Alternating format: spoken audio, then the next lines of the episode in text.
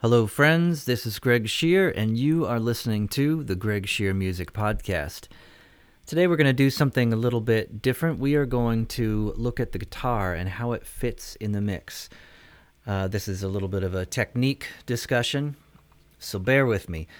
If you lead a group, if you record, this is something that you need to know.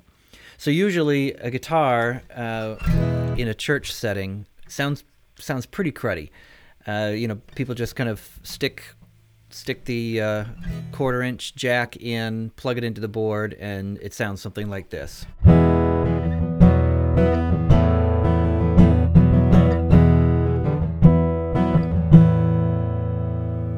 Okay, so that's just with the line in. Now I'll try it with a microphone. So this is step up. In this particular case, I'm using a ribbon microphone. It's probably a better microphone than you would use in a service. It's an SEVR1, if you're keeping track. And it's kind of got a nice sound. But listen to how the microphone sounds on its own.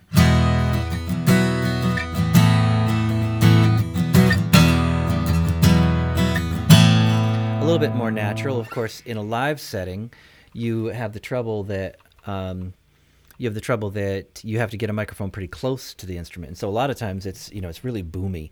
The sound person will put it right in the hole, and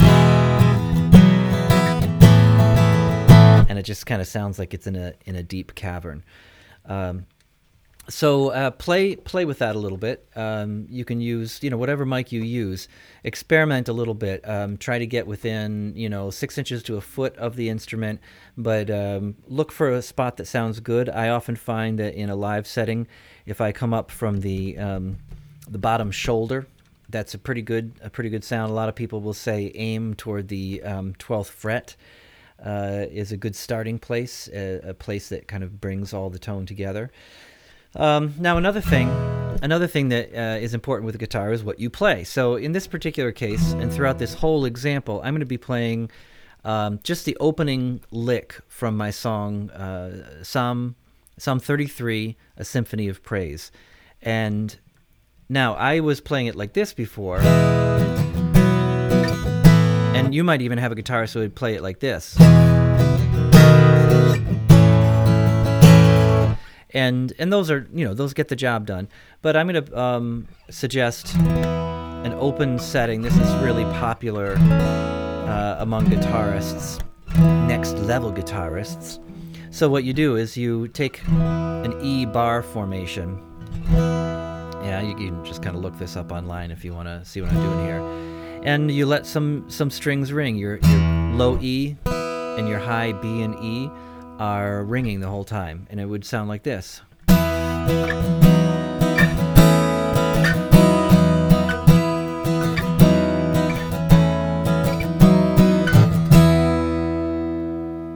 that has a little bit more of a chimey sound, and that's often what you're looking for. Like in a praise band setting, you're looking for that kind of chimey, washboardish kind of sound. So now I'm going to talk to you about how to EQ this, okay? So it seems like, maybe like a really fussy point to think about how you EQ the guitar, but sometimes this can really make or break the mix. So if you hear the sound that I'm making, I'm going to leave both the mic and the line on, and then I'm just going to play. Listen to how kind of thick that is on the lower end. All right, now I'm going to do the same thing, but I'm going to trim out some of the EQ. So listen as the EQ, I'm going to take down the low end, okay? Or yeah, I'm going to make the low end softer, okay? So listen to it now.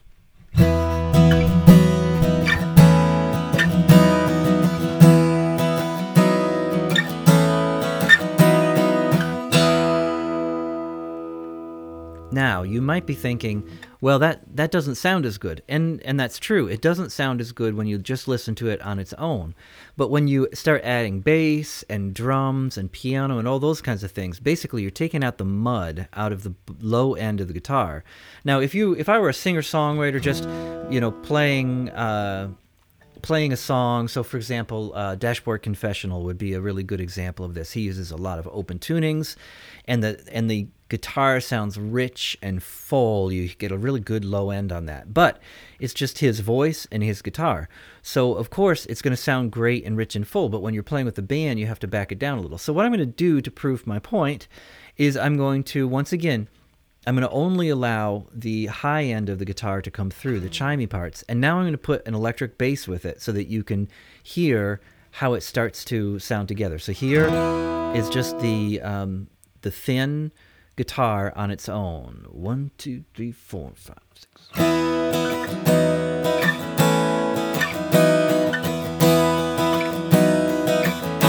And now add the bass.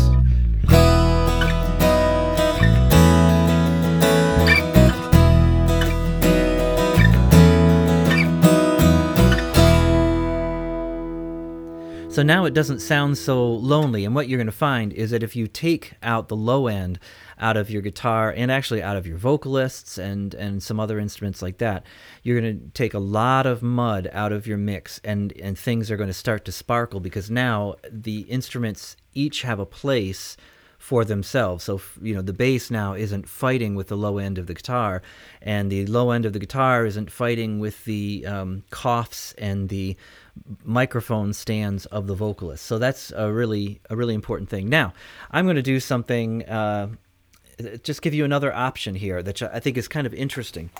So I am switching guitars. That's right. This is live guitar switching on.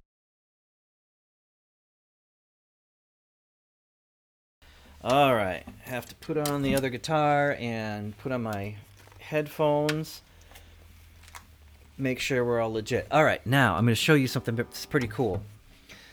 Now, I have the luxury of having two guitars, and I have tuned this guitar to Nashville tuning. Oh, yeah. So Nashville tuning, it became popular. So basically what it is it's all of the high strings from a 12-string guitar. Okay, so it just by its nature doesn't have all the weight of a full guitar. Okay, so that's my lowest string. That's my low E string. It's been replaced by an E an octave up. So now listen to how this sounds. I'm going to play the exact same thing. Now listen to how it sounds on the Nashville guitar.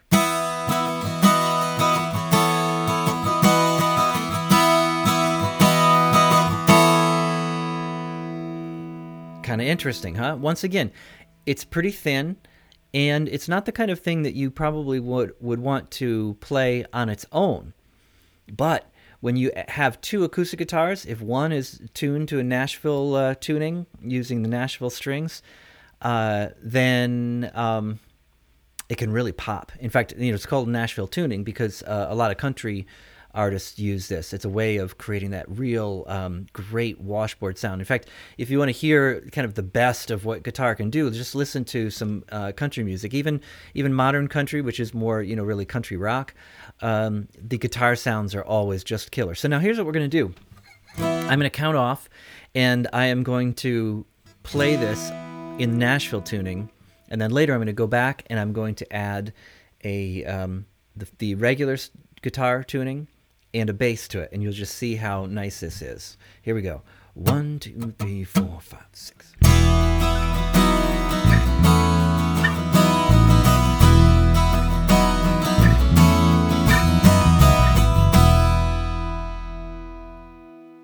And you can see what I did is I panned one guitar to the right and one guitar to the left, and you can play around with those kinds of things too. All right, so that hopefully gives you some ideas, and I would welcome feedback or questions.